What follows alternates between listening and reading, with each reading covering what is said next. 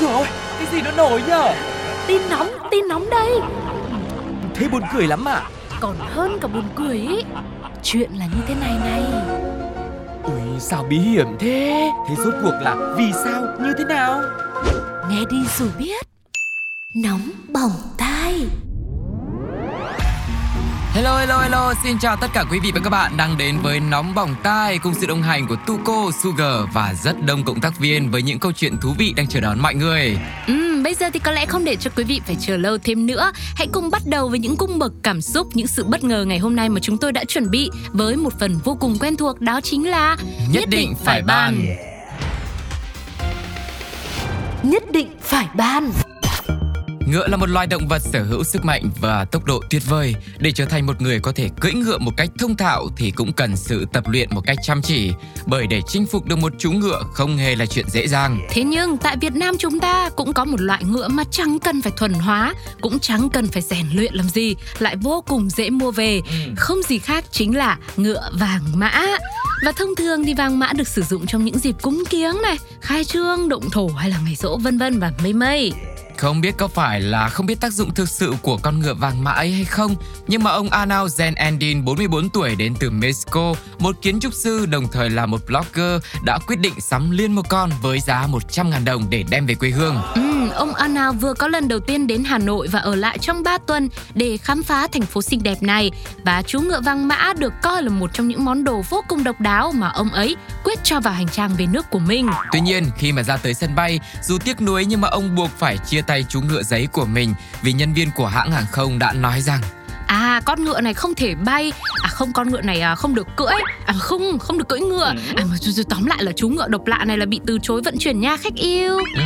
Con ngựa vàng mã nằm trong kế hoạch lượm lặt một cách ngẫu hứng trong số nhiều vật dụng mà ông Arnaud bắt gặp tại Hà Nội. Ông cũng đã chia sẻ bộ sưu tập của mình gồm cả mũ cối này, điếu cày, chiếu cói, cốc thủy tinh uống bia, mặt nạ mẹt, đó bắt cá và cả một cái bát đựng gạo cũng xuất hiện trong những món đồ mà ông yêu thích nữa. Quay trở lại kiểu chi tiết về hành trình bất ổn của chú ngựa vàng mã thì thực ra ấy, là nó đã vượt qua được đoạn đường từ quầy check-in cho tới cửa soi chiếu an ninh rồi. Tuy nhiên khi bước vào trong khu vực và chuẩn bị lên máy bay thì nhân viên của hãng hàng không đã kiên quyết say no với con ngựa giấy.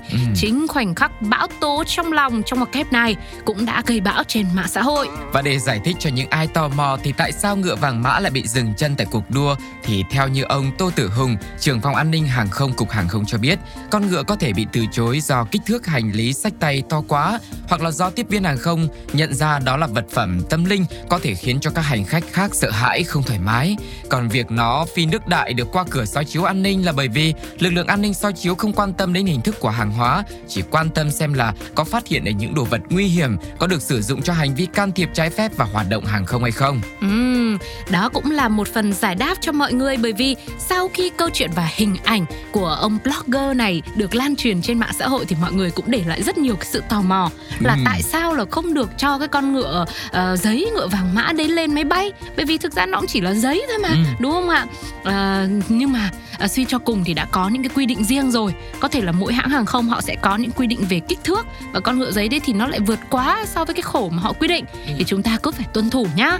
Nhưng mà nếu mà chú ngựa giấy này mà lên được máy bay ấy thì chắc hẳn là bộ sưu tập của ông Arnaud là sẽ trở nên vô cùng đặc biệt đấy. Nhưng mà rất tiếc là trên đời mà làm gì có nhiều chữ nếu thế. Nếu cái này nếu được này, tức là ông ấy cảm giác rất là thích cái mô hình này, thì có thể là về nước ấy, với những hình ảnh nó có sẵn trên mạng xã hội thì ông cứ có thể tự làm cho mình một con ngựa giấy như thế. Bởi vì bản thân ông ấy chia sẻ cũng biết là con ngựa giấy này nó có yếu tố tâm linh, nhưng mà vì thấy rất là thú vị cho nên muốn đem về để làm kỷ niệm. Nhưng mà cũng không quan trọng. Quan trọng là ông phải mua được ở đây, bởi vì là ngựa này phải mua ở Việt Nam, nó mới là bộ sưu tập của Việt Nam. Thế thì chắc ông phải liên hệ một cái đơn vị vận chuyển quốc tế nào đấy. Hoặc là phải có một đơn vị nào đó là mang những vật liệu xong rồi sang bên đấy lắp ghép. Mời nghệ nhân ở bên Việt Nam sang. Nhưng mà tôi nghĩ rồi, tốt nhất là không nên tại làm, sao? Không nên tự làm. Bởi vì đây sẽ là một cái kỷ niệm đáng nhớ với vị du khách này. Nó sẽ là một trải nghiệm mà ông ấy có thể đi kể bạn bè và người thân của mình rằng ấy, phải ở Việt Nam mới có. Bây giờ phải đến Việt Nam thì mới thấy. Chứ ở đây không thấy đâu, thế là mọi người mới lại ồ ạt đến Việt Nam. Thế là du lịch lại phát triển. Thế thì không biết là với câu chuyện về con ngựa vàng mã này thì cộng đồng mạng đã chia sẻ thêm những bình luận như thế nào nữa. Chúng ta hãy cùng lắng nghe ngay sau đây nhé. Ok. Ổng làm blogger mà, lấy sản phẩm về chụp làm tư liệu đăng bài đó. Mong có những bài review hay về Việt Nam. Thấy cũng dễ thương, ha ha ha ha. Ủa, tò mò quá, sao không bỏ vào túi ni lông rồi cho lên được hả các bác? Nhất định phải ban. Câu nói muốn đi nhanh thì đi một mình, muốn đi xa thì đi cùng nhau, qua bao đời vẫn luôn chứng minh được giá trị thực tiễn của nó. Sức mạnh tập thể là một sự cộng hưởng từ khả năng của các thành viên để tạo nên một thay đổi lớn mà mỗi người khó có thể làm được. Và hầu như trong bất cứ hoàn cảnh nào thì lý thuyết này cũng đều đúng, từ những việc bé xíu đến chuyện đại cuộc. Giống như câu chuyện của 11 nữ lao công đã cùng nhau làm một việc giúp họ đổi đời. Việc này tưởng chừng là nhỏ, ai cũng có thể làm được và làm một mình cũng được. Thế nhưng trong hoàn cảnh khó khăn như những người phụ nữ này thì họ bắt buộc phải làm cùng nhau. Nhiều người sẽ nghĩ là họ sẽ tập hợp lại thành một nhóm, một đội, thậm chí là một công ty để hoạt động cho chuyên nghiệp trong lĩnh vực dọn dẹp lao công của mình. Nhưng mà thực chất thì việc họ làm ở đây đó là góp tiền vào để mua vé số. Tuy nhiên, điều khiến nhiều người bất ngờ là số tiền mà 11 người góp lại cũng chỉ có trị giá khoảng 3 đô la Mỹ, tương đương với gần 70.000 đồng.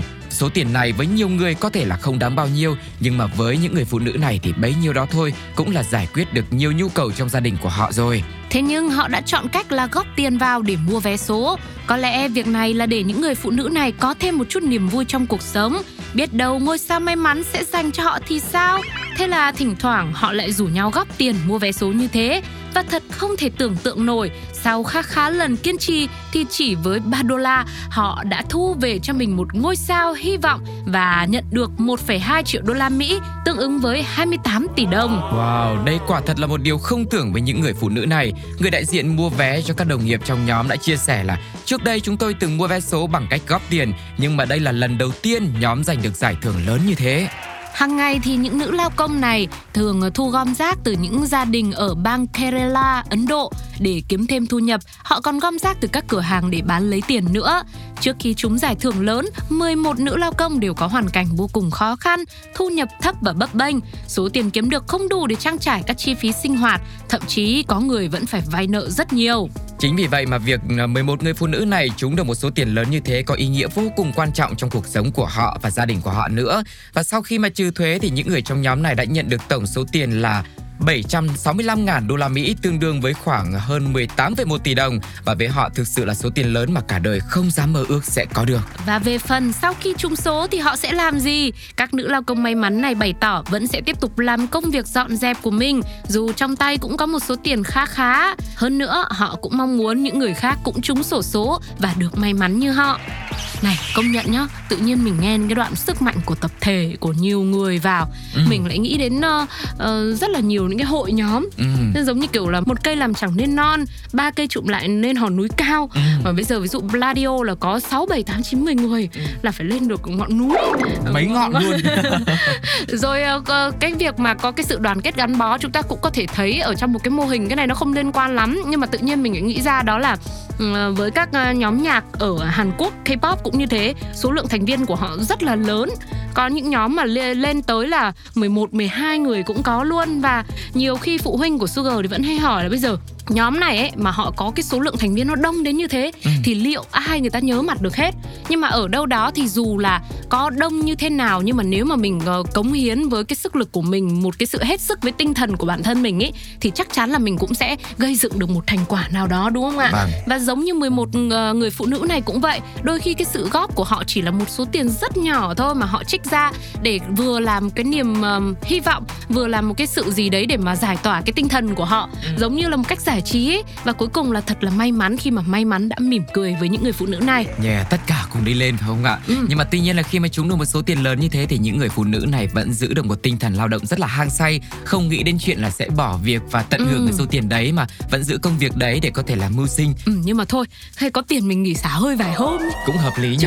Bao năm vất vả. 18,1 mà chia cho 11 người là cũng là được khá rồi đấy. Để người ta tự chia. Tự nhiên lại sự gối tôi cô cũng định vào chia sao ấy. Chia 13 nhỉ?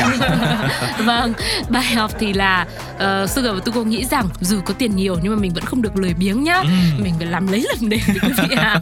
Còn bây giờ thì chúng ta sẽ tiếp nối Nóng Bỏm Tai ngày hôm nay với những bình luận của cư dân mạng về câu chuyện của 11 người phụ nữ này. Xin mời. trả bù cho nhóm bạn mình. Có mỗi 3 đứa mà đến ăn món gì cũng cãi nhau cả buổi rồi khỏi ăn luôn. Có tiền cùng mua, có phúc cùng hưởng, quá tuyệt vời. Chúc mừng các cô đã thoát nghèo. Xin vía, xin vía. Ảo thật đấy.